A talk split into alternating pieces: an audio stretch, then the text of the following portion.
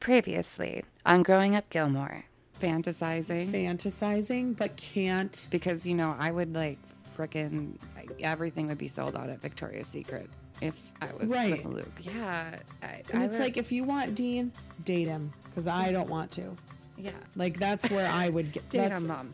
yeah So the things of their past, Dean and Christopher, is like they're bringing them down. They don't want to talk about it. Yeah what makes them happy? just talking about luke and you know Yeah, the symbology of the future of that. I think. yeah absolutely i love that i didn't even piece that together You're not your past. Mm-hmm. Your past is just your prologue. right I learned that from a gas station commercial. Commercial. that's something like really that. inspiring oddly enough for a gas station i, love it i That's think that's great I'm Amy, And this is Elise. and we are Growing Up Gilmore. This week we are tackling season 3, episode 2. Haunted Leg.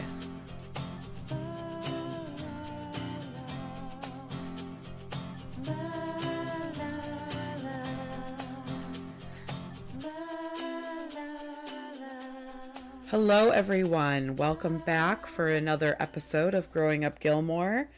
This week we have Haunted Leg from season 3. And when Elise and I started planning for this episode, Elise said, We have to have Bryn on. We have to have him on the one where Kirk asks Lorelai out. so we have Bryn with us today. We do? We do. And it's been a while since you've been on. Yeah, you know, I've just been so busy not watching Gilmore Girls that I just didn't have much to contribute, but now here we are. I'm still extremely busy, but I did manage to watch this episode. So, You've been like watching them through osmosis. yeah, cuz you've started watching, you're kind of doing your annual autumn Gilmore Girls I did, watch. and I have blown through it fast. I'm already at like halfway through season six. So So, yeah, the show's jumped the shark. Mhm. It's great. yeah, yeah. and I think this is a good episode for Bryn because he can separate himself a little bit more than Elise and I can when it comes to Lorelai and Rory and everybody. So before we get started, Elise, could you fill us in on the writer and director for this episode?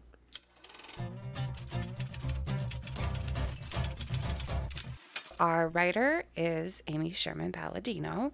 She's our creator. And then the director is Chris Long. We've had him before.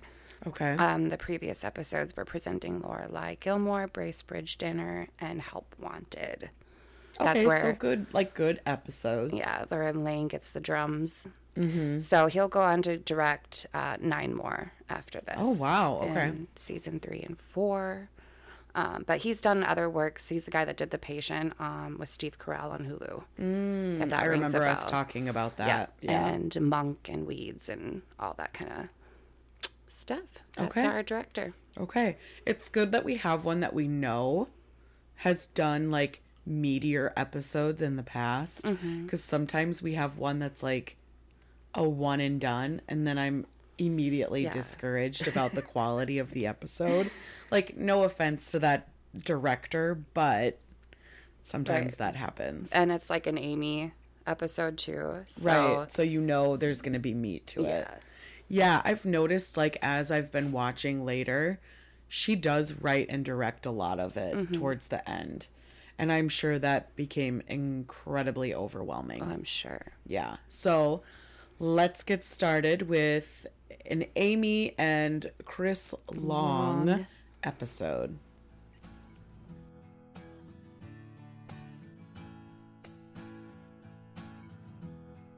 Our episode opens up with Lorelai and Rory sitting at Emily's home for Friday night dinner, and there's a lot of tension still. Emily is still very frustrated with Lorelai. Lorelai is still very frustrated with Emily because, as you recall, they got into a big fight when Lorelai said that her and Christopher were no longer together. There's this weird back and forth about a mouse at the inn. Emily is telling her how to fix the problem, but you know, Lorelai's like, I've got it. Just let's move on, let it go.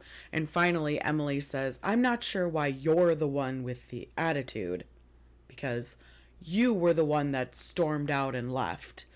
And Rory keeps trying to like change the subject or find something to talk about. And it's very uncomfortable all around until Lorelai starts reading the paper and the she discovers that a woman they knew named Shauna Christie shot and killed her husband for giving the nanny an quote extra bonus quote or the nanny gave him a bonus i'm not sure which how you want to phrase that but um lorelai said he was shot 35 times and now he looks like an uh, a sprinkler system Which really cool of the newspaper to print a picture of his body.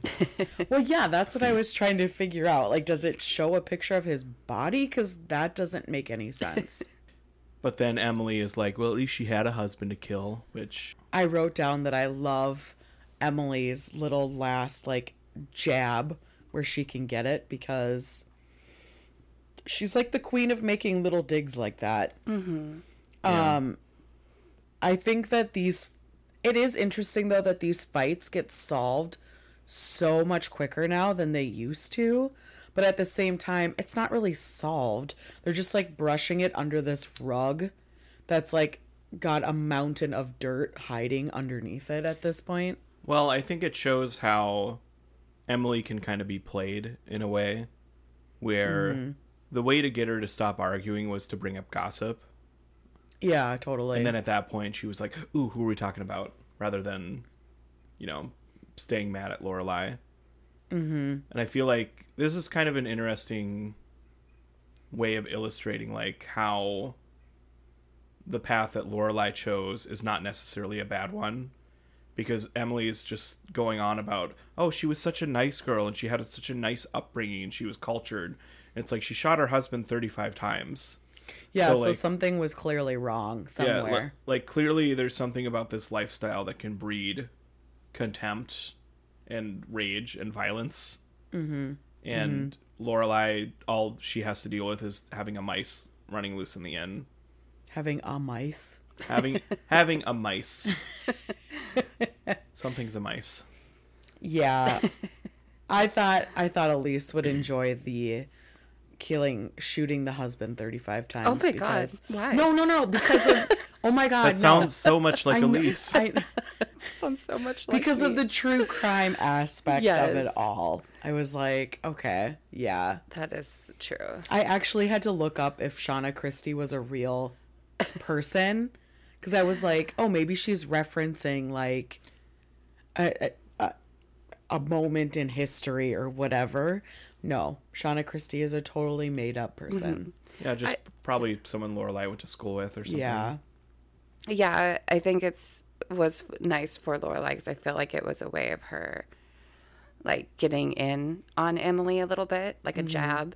Like, mm-hmm. see, look at you think she's so great, but she ended up shooting her husband thirty five times, and Right. Emily's like she was so well spoken, so cultured, and so, you know, so great. Yeah, it's like look at all of the ways she was better than you, Lorelai. And then Lorelai is like, yeah, but she shot her husband. yeah this is like not you know with my own parents with my mom especially they were never like negging to the point of what emily would do to lorelai or anything but it does remind me of all of the kids that they would point to when we were going through high school and being like they get straight a's why can't you you know all that they are a part of all these extracurriculars and finding out that they're just like absolutely miserable as adults Yeah. yeah. it's like it all it, it didn't lead anywhere different. You know. Yeah. yeah. Not everything's just uh, black and white. Well, that's exactly it. And like this episode kind of shows us that too, where it's like you see with Kirk and Lorelai, there are a lot of reasons why Lorelai doesn't want to go out with Kirk, but she makes it a black and white issue. Mm-hmm. And we can go into that later because I know Bryn has a lot to say about Yeah. that. But I think Just a little bit. I think the Gilmore girls are very black and white. Mm-hmm. And it's this way or it's not. And we see Rory kind of playing with changing that later on in like I'd say season 4, season 5 especially, but it does take time to get there. Mm-hmm. And the black and white issue is really really apparent with Emily and Lorelai. And even in like their own relationship is very black and white on and off. Um they are polar opposites in every way. So, it's interesting to kind of see that play out in this way, but I do love Emily getting that last dig in there. Yeah. Although this show is very white. Okay, Ben.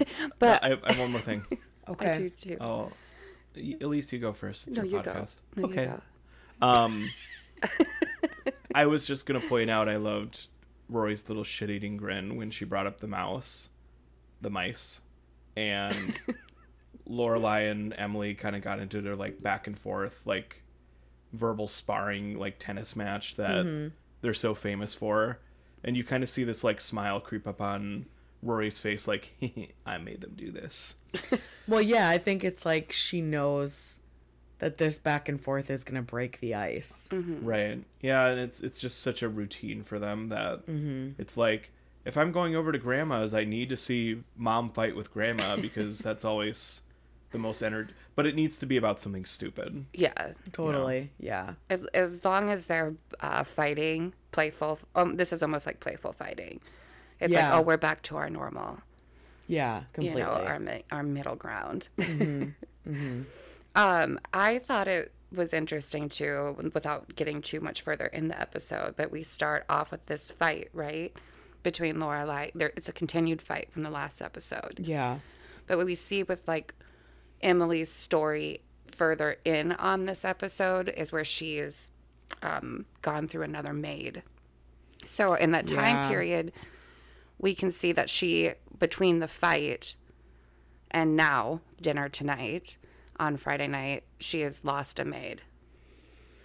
So I wonder if there's something Yeah. with that with that fight that happened between Lorelai, or if it was just a coincidence and she just fires maids. I mean, we know she goes lot. through maids a lot, but it is that is an interesting thing that we should pay attention to when we get to mm-hmm. that scene. Because have we talked about? There's a theory that a friend of mine came up with that the maids symbolize her relationship with Lorelai. Mm-hmm. We haven't talked a lot about that, but let's save that for that Okay. scene. Okay.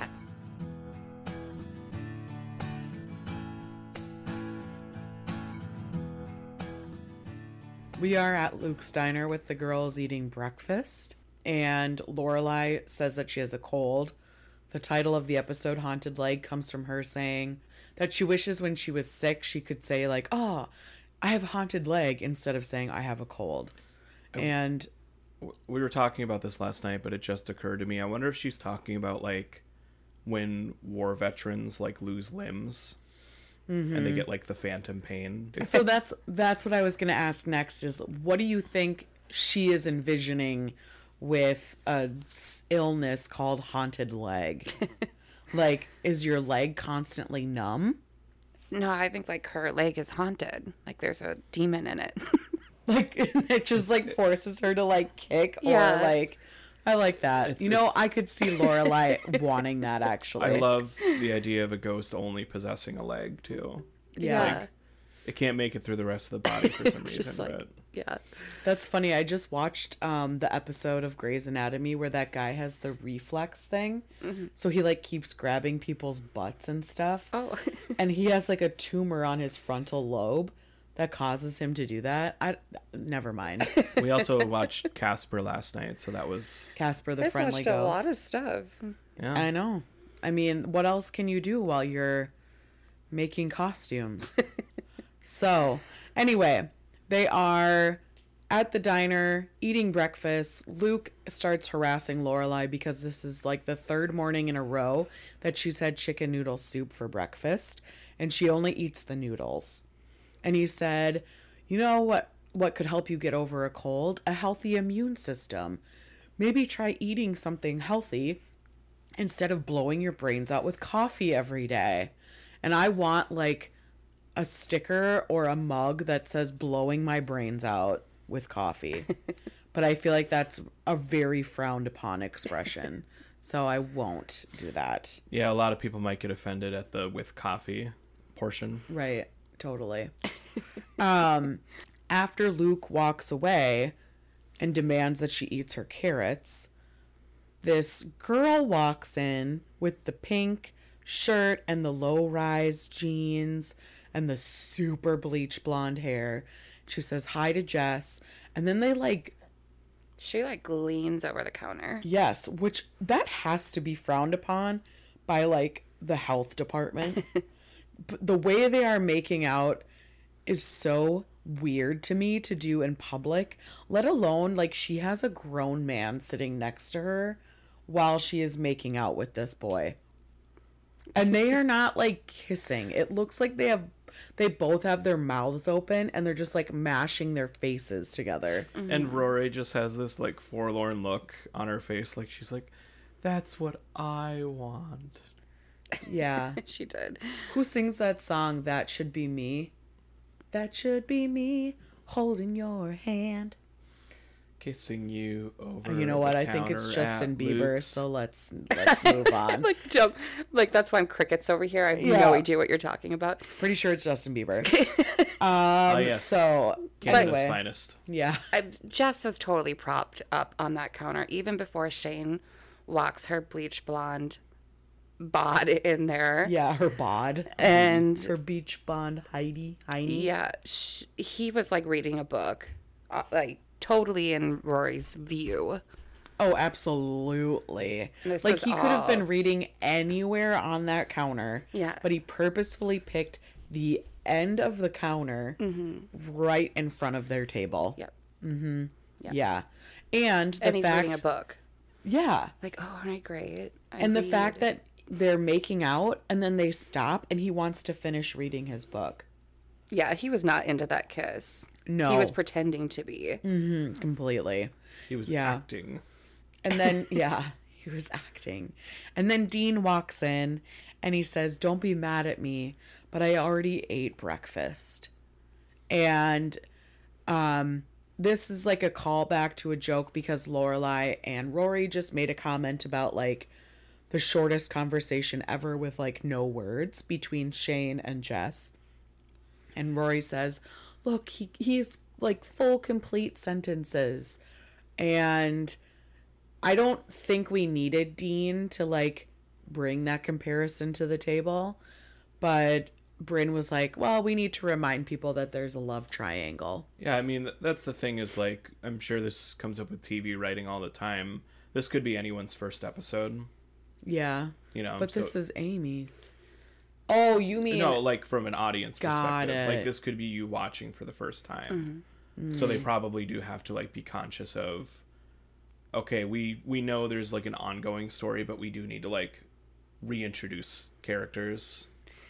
And it's also doing, they're starting to establish Dean as the prop because we've already saw this in the, the previous episode mm-hmm. where she uses Dean, she kisses Dean in front of Jess, Right. you know.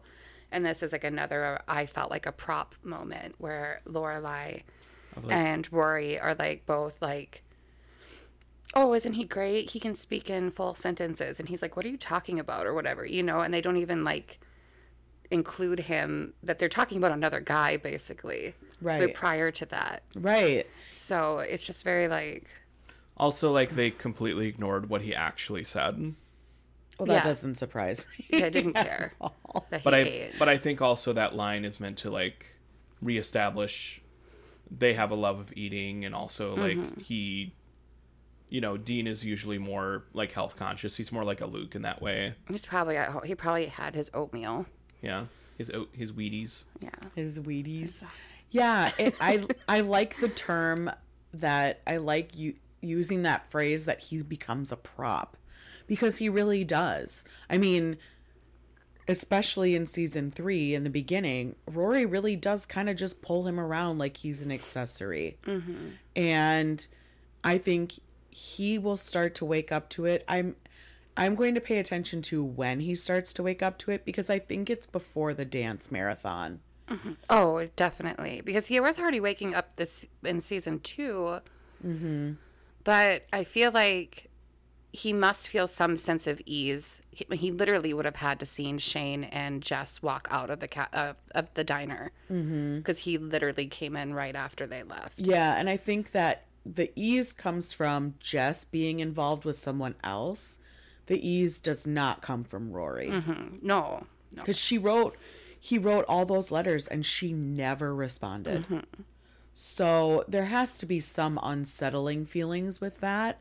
But at the same time, he's like, well, Jess is with someone, so I don't have to worry about this. Yeah. Mm-hmm. So we kind of see this like things are back at a high right now, but Yeah. it's about to drop big time. And we also don't know if she didn't write back to him either. I mean, that's true. Yeah, not at this yeah. point. Yeah. Yeah. So I think I, I just want to see where Dean kind of starts to really wake up and mm-hmm. like embrace that this is it. This is over. Because I think this episode, like, not a lot happens, but it plants a lot of seeds. Mm-hmm. And the fact that Amy wrote it, I think, says that she knew that what needed to be planted yeah. where like if we had an un, I don't want to say throwaway episode, but we've had some episodes in the past that have felt very throwaway. This one doesn't feel throwaway in a sense, but the fact that Amy wrote it tells me it's not a throwaway episode. There's something being planted for later. For me, the structure of this episode is odd. yeah. Yep. It's just very quiet, and then there's a big eruption, you know? Um, Yeah, it's kind of weird. Like we we build up. We don't even build up. I think it's pretty steady the whole way through. And then all of a sudden it explodes.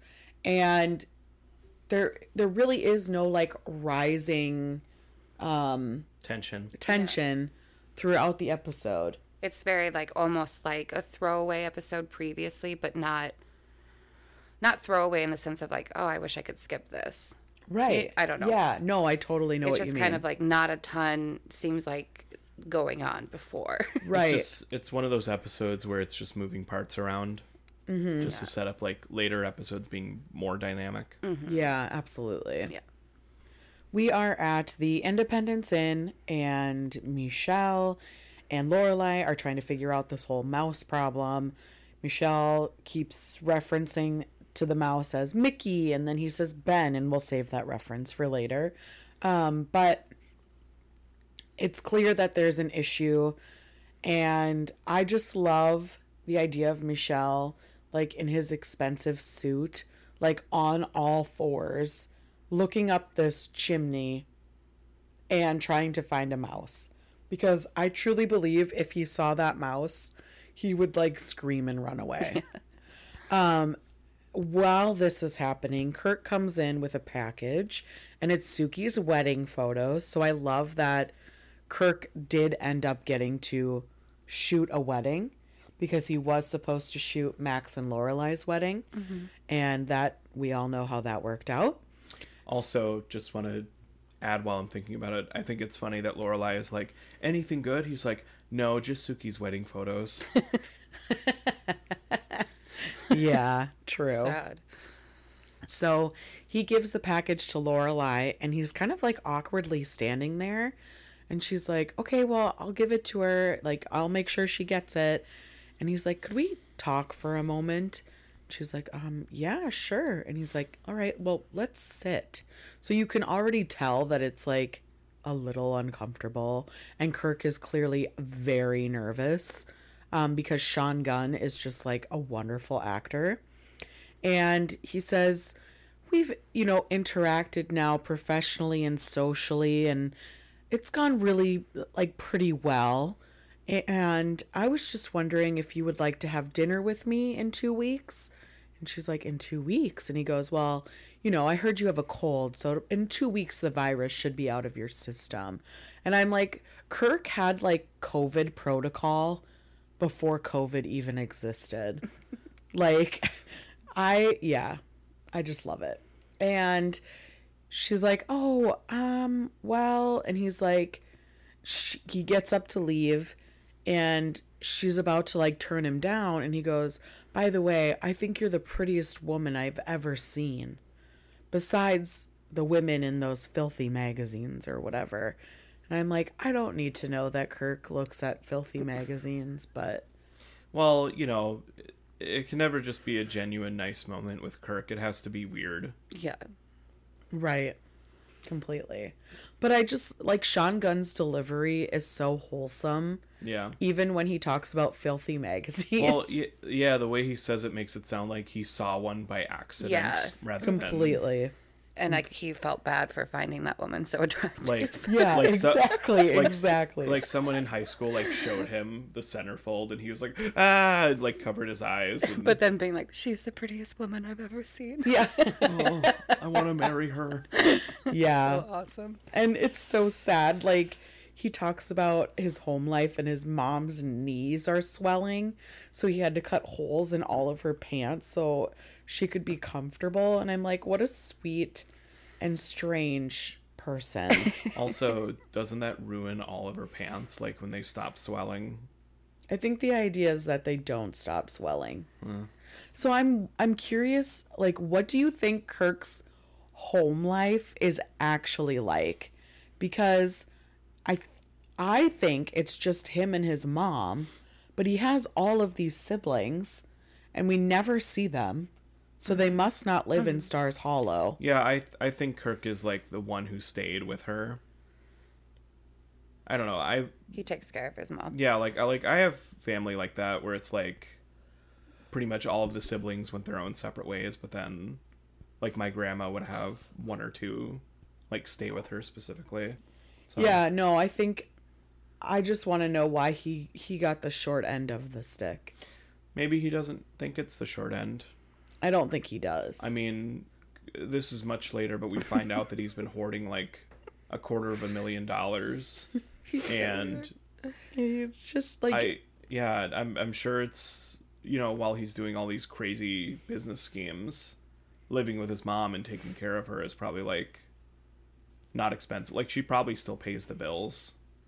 yeah. Yeah, Well, she probably why he gets the money to Yeah. save all that money up. Yeah. Mm-hmm. So he he basically like perfected the millennial saving strategy before anyone else did. Exactly. Exactly.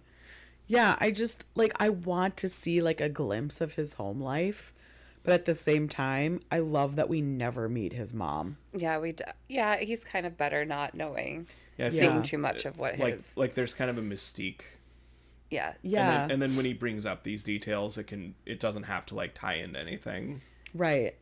Right. there are people like that too in your like real life, and you hear like stories about their life, and you're like, oh my god, Yeah.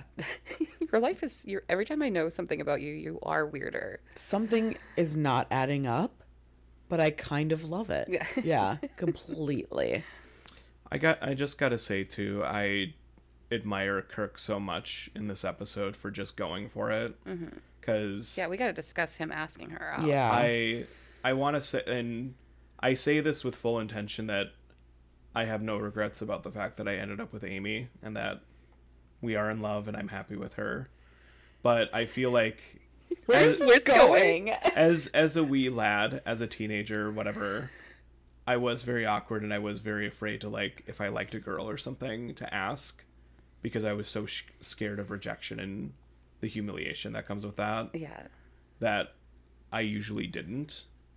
And I don't regret it now. That's why I'm saying that. But I certainly did not like it back then.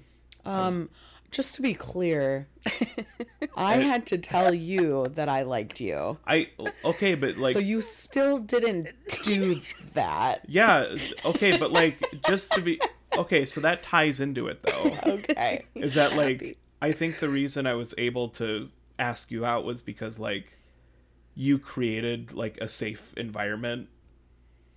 Like you said, basically, if you ask me out, I will say yes. Mm-hmm. And I think that is, I I think that's why we work. You understand me. You you knew that I needed that, Okay. but no, I I think there's something to be admired so about sweet.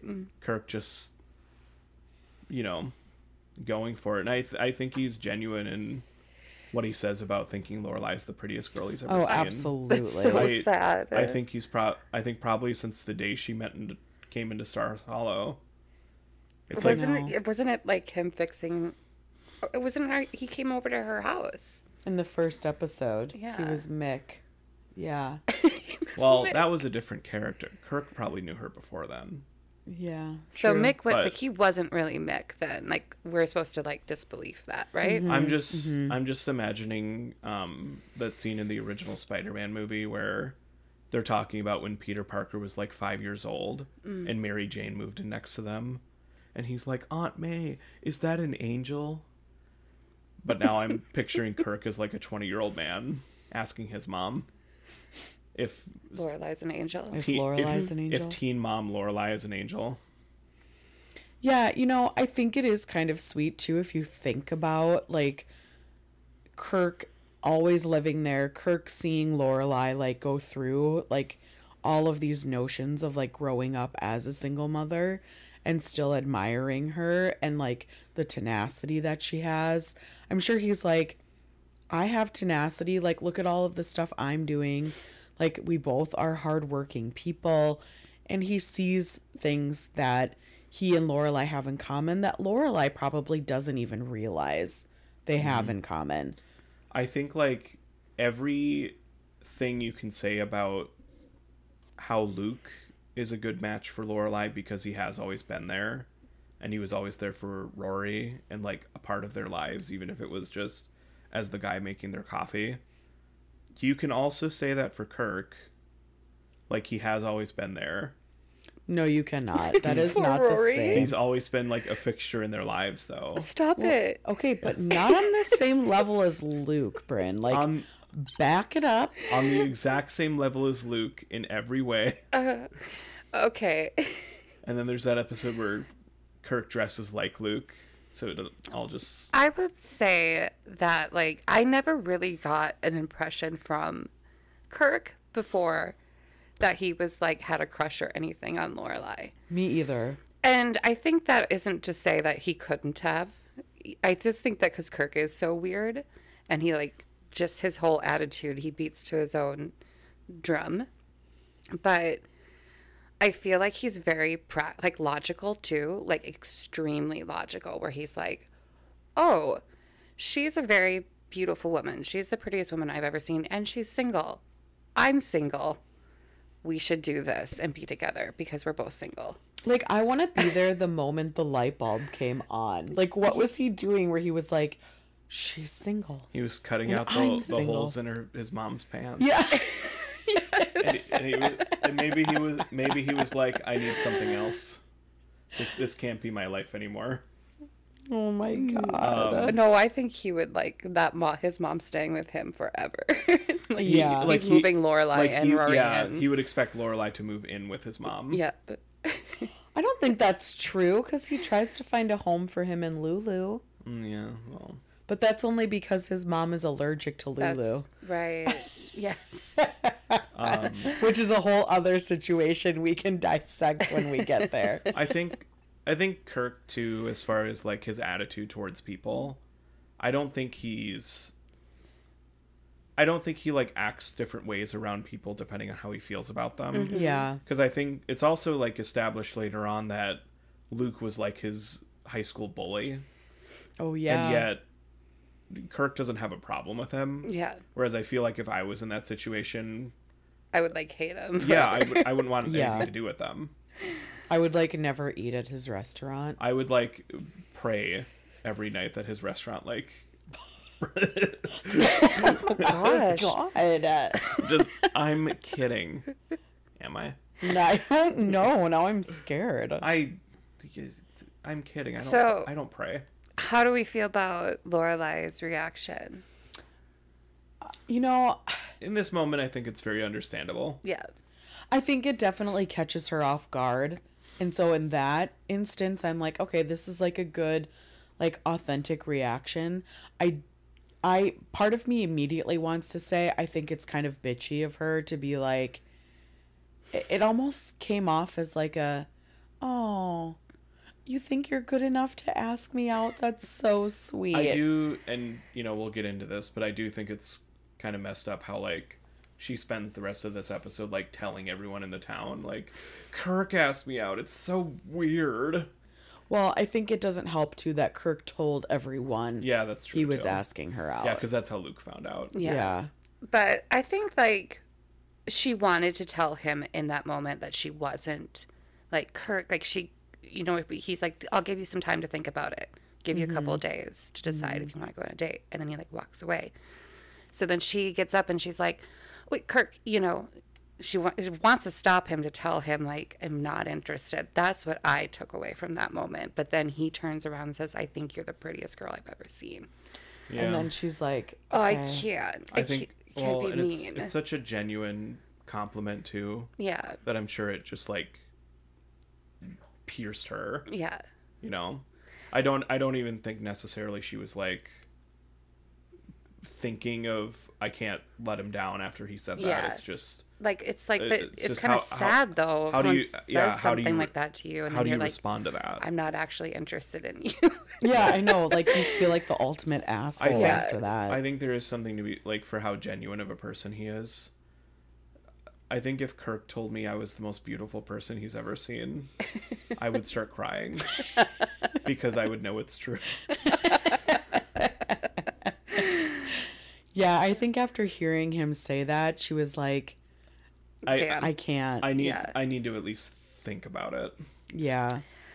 yeah, she's not going. She doesn't even need to think about it. Well, but- yeah, uh, she, yeah. she's like I need to at least do him the Yeah. favor of quote unquote thinking about it. And then Yeah. Michel is a Laughing. dick, laughing about it. Yeah. and that's the that's the sad part to me about it is Yeah. that everyone else sees it as like That's big look joke. At, look at this loser. Well, Yeah. it feels very high school. Yeah. Yeah. And I think that's kind of the mass appeal, or not appeal, but issue with like things happening in a small town. Like, you can't do anything without someone knowing about Yeah, it. you can't escape. You can't escape the clicks. Mm-hmm. Mm-hmm. Um, And like everybody in that town knows Kirk as like the town I don't even want to say the town weirdo, but like the person who is very eclectic and strange and yeah. like he's very misunderstood, but people know that about him and know that like that's why he's still single cuz He's- he's, very different He's and eccentric. He's Yeah. just he's just part of the fabric. right. Um yeah, I like to think that if this was set in a high school, like if they were all high school students and Kirk did this, the end of the episode would be him like hijacking like a spirit rally and like singing a song to Lorelai Oh, very fr- a in la of- 10 in- things I hate about in you. In front of the assembly. Yeah. Yeah. I love that movie.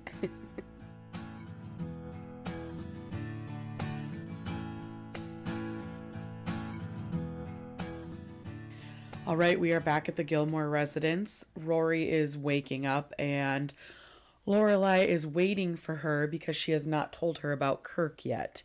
So she comes in and she says, I have to talk to you about something. Kirk asked me out. And Rory says, Oh, that's so sweet. And then she says, Well, I can't date him. And Rory says, You should wear a dress with the ponies on it. I bet Kirk loves ponies. And she's like, I need help turning him down because you're the nice one in the family. And Rory gives her a few outs. Lorelai doesn't like any of them. And then Lorelai says, Well, I guess we'll just have to run away and I'll join a community theater and you can play soccer. And I had no idea that this was a reference until Brandon and I were watching it last night and he looked it up. And do you want to explain a little bit about what this reference Yeah, is? so I think her name was Susan Olson or something like that. Something very generic, but it was this woman. She was like an underground radical. Like it was actually Kathleen Soliah. that's her real name, but her, Oh. her alias was yeah something Susan more Olsen. Okay. yeah something more generic like that. But she was like an underground, far left wing, like radical activist who, you know, they were like plotting to like overthrow the government or whatever, and she ended up going underground, undercover for like 26 years, uh, she came out to St. Paul, Minnesota, which you know is in our neck of the woods. So, and like built a family, built a life, and then the FBI found her only in like 2000, 2001 or so. So this is a pretty recent reference then. Yeah, and there's another reference later that's kind of the same thing where it's like it references something that just happened Yeah. with the French judges. Oh yeah. So which president did she try to assassinate? I because I think it was the 70s or the 80s. I don't know if it was an assassination attempt or anything, but it, it, it was. I mean, something that got her in hot water enough that she had to flee and like live Hide. undercover. Yeah. Yeah, she I love that she like joined community theater. I know. I love it so Isn't- much. Yeah, isn't that like the first sign of being a sociopath? Yes. Being in community theater. As I, I, say, think as, any theater. I say as I'm directing a community theater production. Yeah. I love community theater. yeah, it's I just love that I- I she thought that was the talk the way out. And she got married obviously. And yeah, had a kid. Yeah, she had kids. Well, yeah, and um, I just think it's funny too that I mean, obviously Lorelai's just doing a bit, but like, are you really gonna like flee the country and assume a new identity every time someone you don't like asks you out? But you don't want to like Right. upset them. I mean, yeah. That's how I feel. That's exactly how I would feel. I Like, avoid. me too. Avoiding is fun. Is it? Yeah. I get very anxious when I'm avoiding people. I have the ability of like burying down that anxiety pretty far. That's the uh, that's the Catholic in you. Uh, Shove everything down. Forty years and then we bury die. the boy, bury the Bury the boy. boy. That reference I think is pretty incredible because it's like a Minnesota thing. But then also this idea that like she would rather change her entire life than turn down Kirk actually says that Lorelai has a conscience Yeah. and Shockingly. And that she doesn't want to hurt Kirk's feelings, which is surprising because she hurts everybody else's feelings all the time. She hurts Kirk's feelings in other episodes too. It's just, Right. But I think that she recognizes this is like this per- is different. This, This is, is personal. It's not. yeah. It's not like laughing if if he slips on a banana peel or something like that. right, right. Um, Which, you know, Taylor Doose slips on a banana peel at the beginning of this uh, True. season. and they laugh at him. Right. I think we all know what it's like to like someone and they don't like you back either. Oh, Yeah. completely. It's just like natural to be like, oh, yeah, Hmm. yeah. I've been there. I don't want to be an asshole. I think because of his comment at the end about being the prettiest woman he's ever seen, I think that is what is making this harder for her.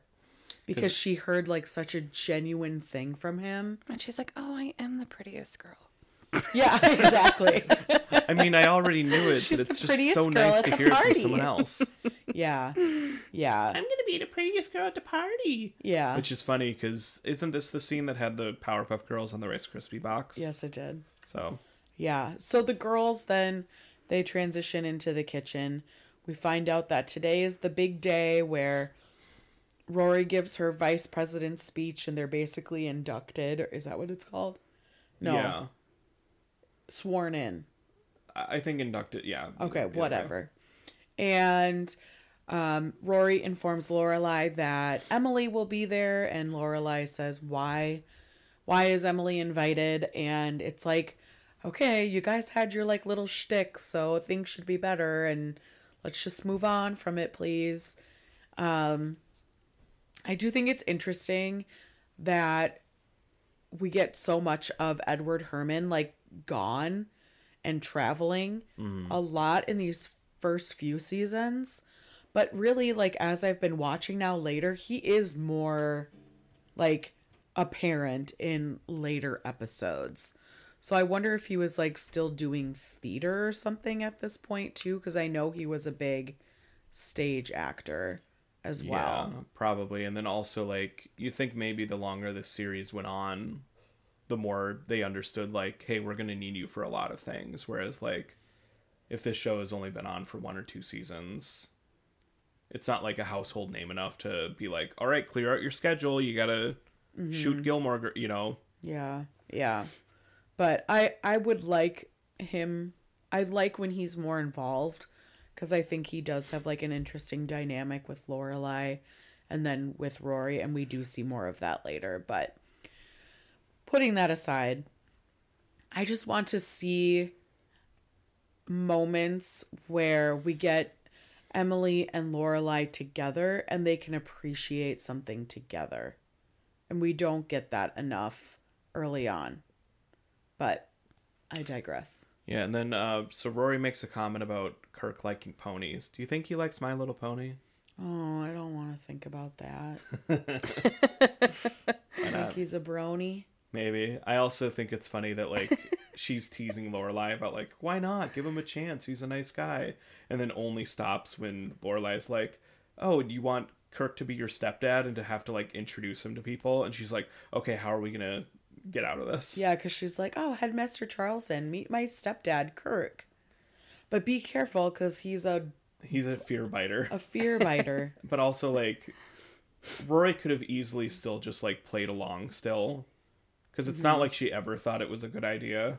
right. but even just bringing that up as a joke was enough to make her like recalibrate. Completely. Yeah.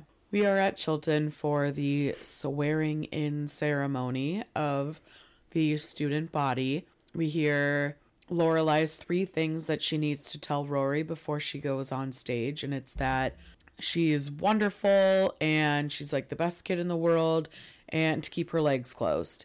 And says that there was a girl at her school that couldn't keep her legs closed even if there was a magnet, and she should have been endorsed by Hanes. And I think that that's really great and fun.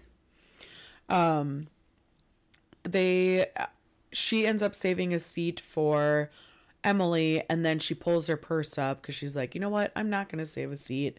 Emily finds her and says, You should have put your purse down to save me a seat. So, already off to a really great start. We hear Rory's speech, we hear part of Paris's speech, and as we're listening to Paris's speech, Elise is like quoting it when she says she doesn't want it to turn into like some charm school with pink megaphones on the wall, and if it does, she'll tear it down brick by brick. I love when she goes, I wouldn't be able to take it.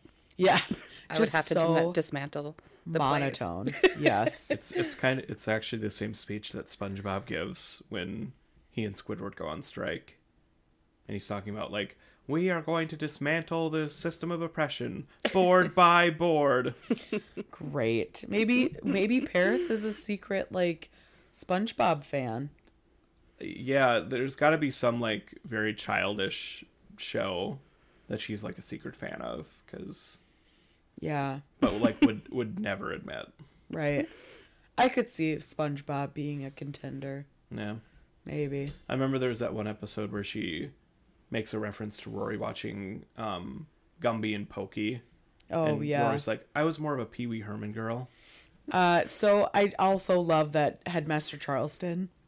You can see him off to the side while Paris is giving her speech, and he doesn't even bat an eye at the fact that she says she would like dismantle the school. Like he's just like, "Yep, this is this is what you get," and it's very clear that Paris has been speaking for quite some time because Lorelai is starting to look antsy.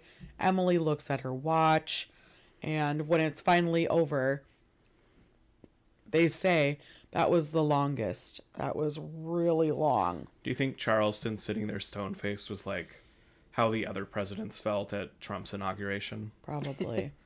Like, yeah, okay. Mm-hmm. Completely.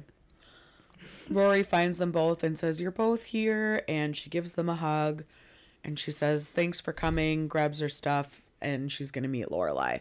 Before Emily leaves, she says that she would like to have dinner with Lorelai. And she says, I could meet you like one o'clock at Luke's. And Lorelai is like, You at Luke's? I can't even imagine it. But they are going to have lunch at Luke's tomorrow at 1. We're not sure why. We don't know what Emily has up her sleeve. And that's that. So, not like a whole lot. I mean, it's something that I don't even feel we needed to see happen. It was establishing like what's going to happen Next. next. Yeah. And with like even Paris's story. right. yeah, um, because this does kick off the like the school politics subplot in this episode. Yeah. Yeah. And then with like Emily, you know, we'll find out she's I been talking to Christopher. it just mm-hmm. it just occurred to me that this is now the second time in this episode that Lorelai has been asked out by someone Yeah. to a Yeah. meal. I guess so. Yeah. You know what's really interesting? Why does she pick Luke's? Because she knows she, she said maybe we can go. She she said anywhere you want to go. Maybe that place you like so much, Luke's. Yeah, I, I think But she's trying does to she like pick Luke's because she wants to bring up Christopher in front of Luke? No. No, I, don't. I don't think she's thinking that far ahead. I think it's just she wants to meet Lorelai like on her own terms. It it feels like an olive branch, Like Sure. which is funny because she picked like the one topic that she should know by now is not like An olive branch topic. yeah Yeah. Maybe she's like, I'll set her up someplace really comfortable and then I'll drop the bomb on her. right. Yeah. Yeah. I I just wanted to say too. I love at the very beginning of the scene, Lorelai is running late. She thinks because it's three o one and Rory told her it was at three o'clock, but then she gets there and Rory's like, "Oh, it's okay. It's actually at three fifteen. And Lorelai's like, "You lied to me." And um, this is not a pop culture reference, but it could be a reference to my relationship with my parents. Um, I actually did pull that once where I told my mom something was 15 minutes earlier than it actually was. And she still showed up like 10 minutes late after, like 10 minutes late to the time that I told her. And she was like, I'm so sorry, we're late. I was like, it's okay, you're actually five minutes early. Because I told, I just gave you the earlier time. And she's like, how dare you? It's like, "Well, you would have been late. Yeah. You proved it. Yeah.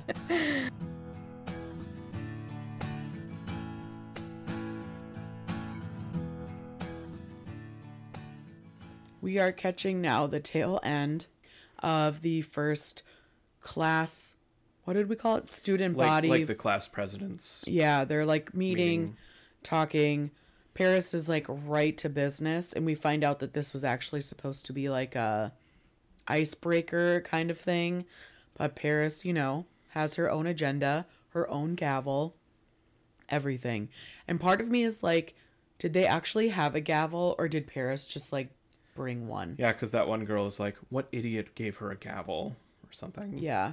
So they're discussing all of the changes that Paris wants to make. And then Francie, who you may remember as the president of the Puffs, and um, she comes out and she says there's actually an, a really pressing issue that the senior class would like to address. And she says that they would like the skirts to be a little shorter.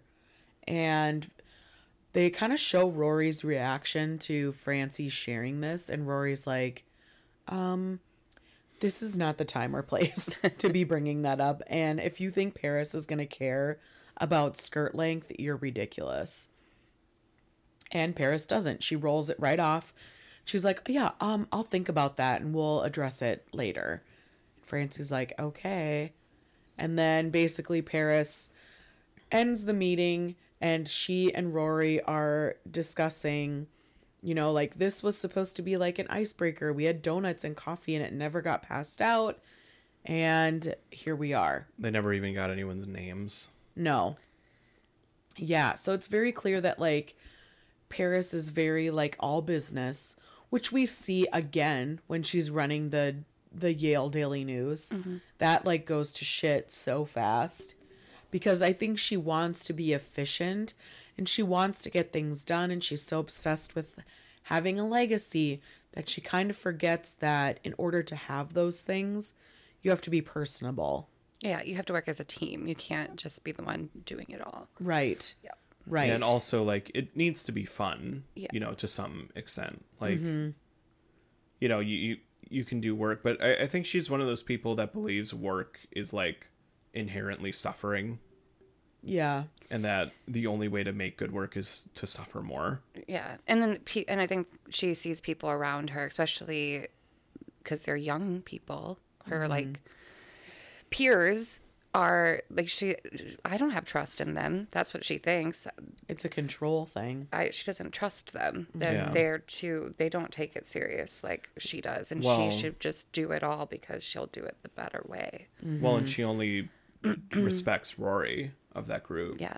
This makes me think of that Ben Platt show, The Politician, Oh, completely. where he becomes like the student body president and finds out it's like basically a meaningless position yeah. because nothing he wants to do, like the school board will listen to him. Mm. Yeah.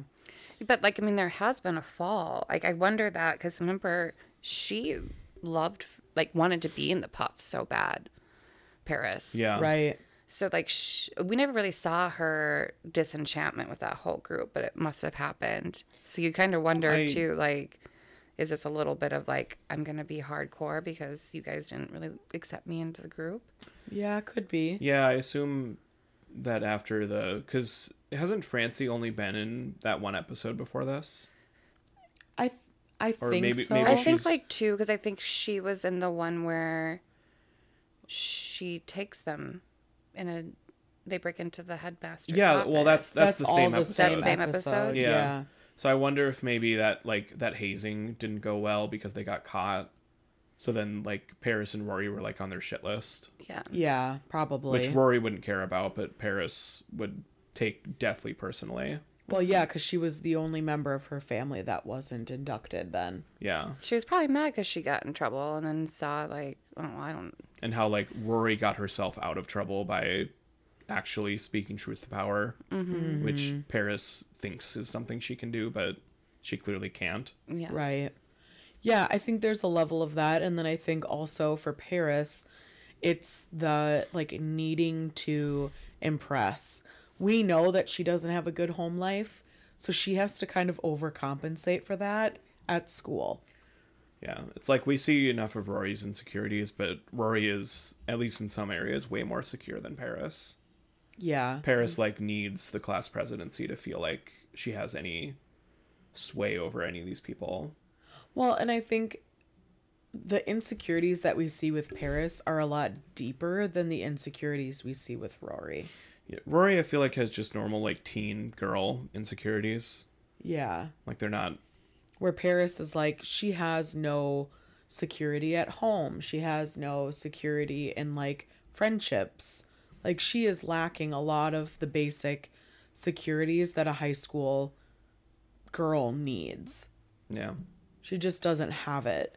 And she tries to get it by chasing these things at school and and being like overzealous about different activities, but it ends up biting her in the ass most of the time. Mm-hmm. Mm-hmm. yeah So, and I I think we have to remember these things and even as I'm I've been watching later seasons, I'm like, "Oh yeah, I can still see that little Chilton Paris if I just squint my eyes."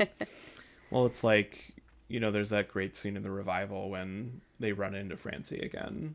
Oh yeah. and, and Paris immediately like goes on the attack of like you sabotaged my presidency at Chilton and she's like what is this 2002 and she's like I'm going to the Puffs reunion I'll see you there wait no I won't cuz you were never inducted yeah. It's just like stupid. yeah I don't like Francie he's my probably my like least favorite character Yeah. but Yeah. like she shows like how I feel like when they wrote Paris like she was supposed to be unlikable like that I think Yeah. so too. and she just you still like her mm-hmm. yeah but I I think that's kind of why I like that little bit of her we see in the revival too because it's like mm-hmm. you see that she's grown up and become like a normal person but Yeah. also it's just so easy for those like Chilton girls to immediately go back Well, yeah, cuz remember like Paris brings a suitcase or a briefcase and there's nothing in it. She's like, "I'm a phony. See, What there's a- nothing in here." What a metaphor. Yeah. Yeah.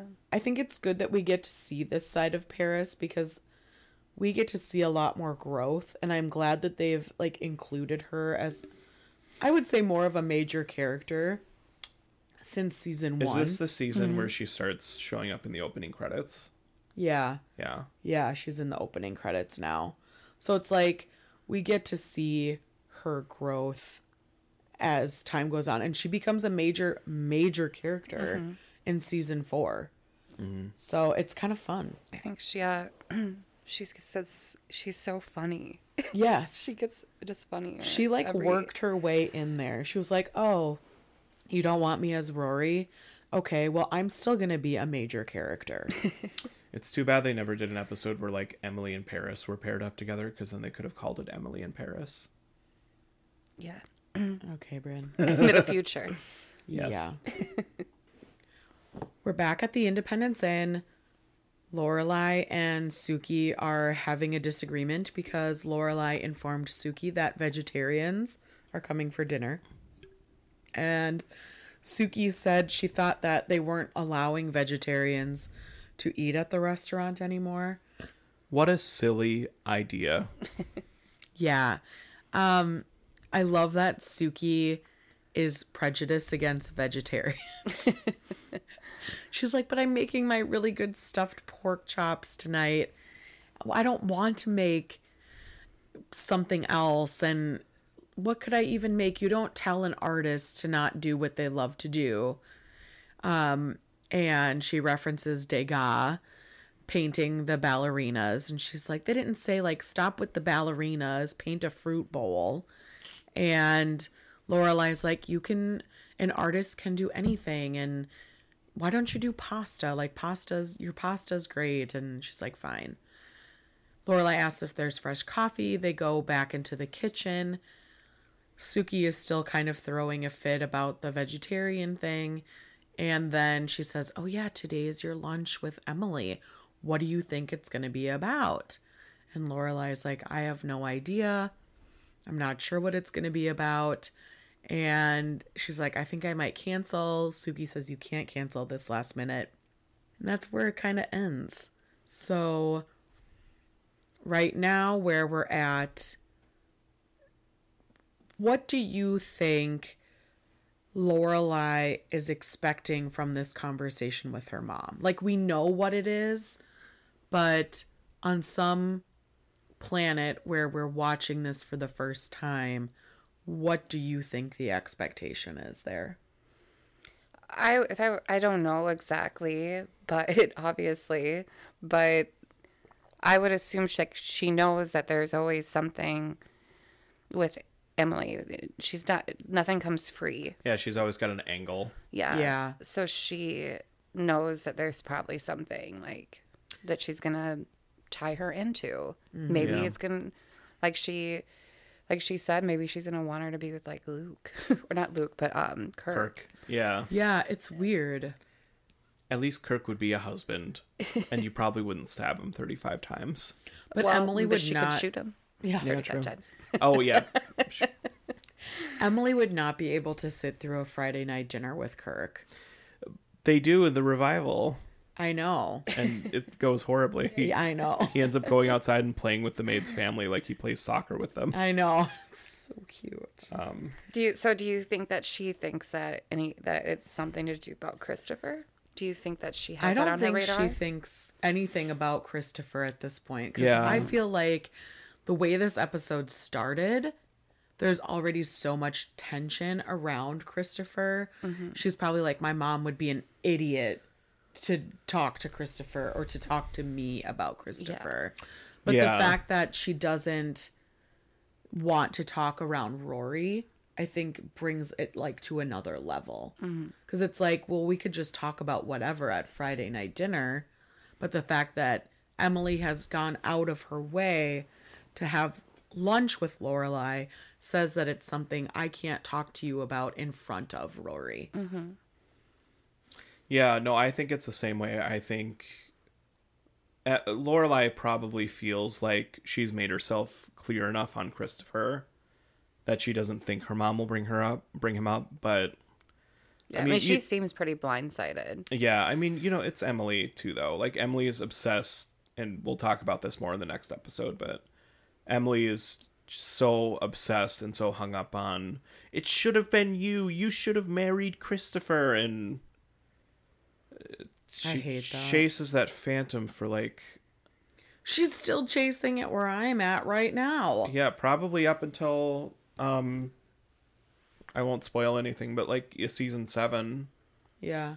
You When? can spoil things. It's okay. Oh, okay. So, um, yeah, Lorelai and Chris when they get married, Yeah. and when they try it out, and it doesn't work out because nothing about that relationship is like Healthy. meant to succeed. Right. And so it's like at that point, can you really say Lorelai didn't give it like the college try? Like Yeah. she tried, she married him, she played it by the book, and it still didn't take. So Yeah. I think that's the that that was the thing that finally needed to happen for Emily to just drop it Yeah. because I think that's the point where she stops like, why aren't you with Christopher? Yeah. Round the clock. I mean, the fact that Lorelai even said his girlfriend is pregnant and he wants to do the right thing. Emily's like, well, forget her. He can leave her to the dust or whatever. Yeah. It's like, so you want him to do what he did to Lorelai to Sherry. Yeah. It's like, it doesn't, like, she's talking without thinking. Right. And I think too it's like it's probably important that in that situation where in season 7 they do get married, Christopher is the one who walks away from that relationship. Mm-hmm. So it's like at that point like like it's a, it's a consistent thing that Emily constantly blames and Richard does this too. It's just we don't see him in this episode, so it doesn't come up, but they constantly blame Lorelai for Chris's actions. Well, they Richard did in the last episode. Yeah. Yeah. and it's like if you're gonna blame Christopher or Lorelai for Christopher like getting mad about a stupid letter and calling it over over one fight, I mean, that letter was pretty intimate. but like just uh well season seven is just so stupid anyway but but it but it's like at that point if you're still gonna be like lorelai how'd you let him get away? It's like uh, there'd be no at that point if i was lorelai i'd cut her out of my life. Yeah, completely. but by that point they're like yes you tried. And he made the choice to like you guys had what we always wanted and he was the one who broke it. Yeah, I, the thing I have such a hard time with is this like idea that, and I've seen this on Reddit too, where people are like, they should have done an episode like what would have happened if Christopher and Lorelai did get married, or what would have happened if they never had Rory, and. I don't like the idea of giving into that because that's not what the show was like founded on. that you don't want to dwell Yeah, on like what on what could have been Lorelai doesn't really spend a lot of time dwelling on things. And so the the idea that somebody, some writer somewhere thought it was a good idea for them to get married. Okay, now we're just like going way, way, way ahead. oh whatever But it's it just bothers me. No, So- I I think it's you know for like Reddit discussion, it's fine to like, oh, wouldn't it be cool if we saw an episode? But like like I get that the appeal of that as a viewer, but I respect them for never doing it. Yeah. Yeah.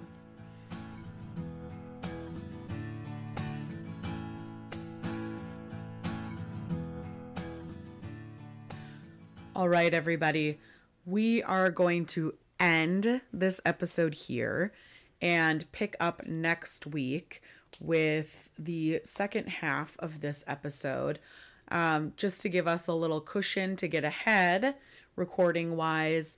And because we have a lot to say on the second half, I don't want to overwhelm us, ourselves, with a really long episode. So I know it's great for you to have long episodes, but it's good for us to catch up too. So we will uh, be back next week with season three, episode two, Haunted Leg, part two. part two.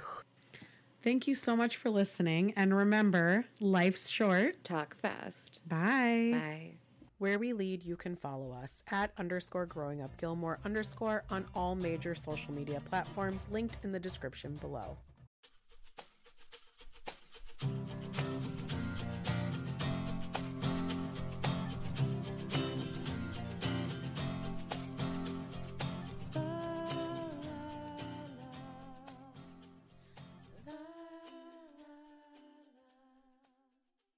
One, two, three. We're the la las. Just kidding.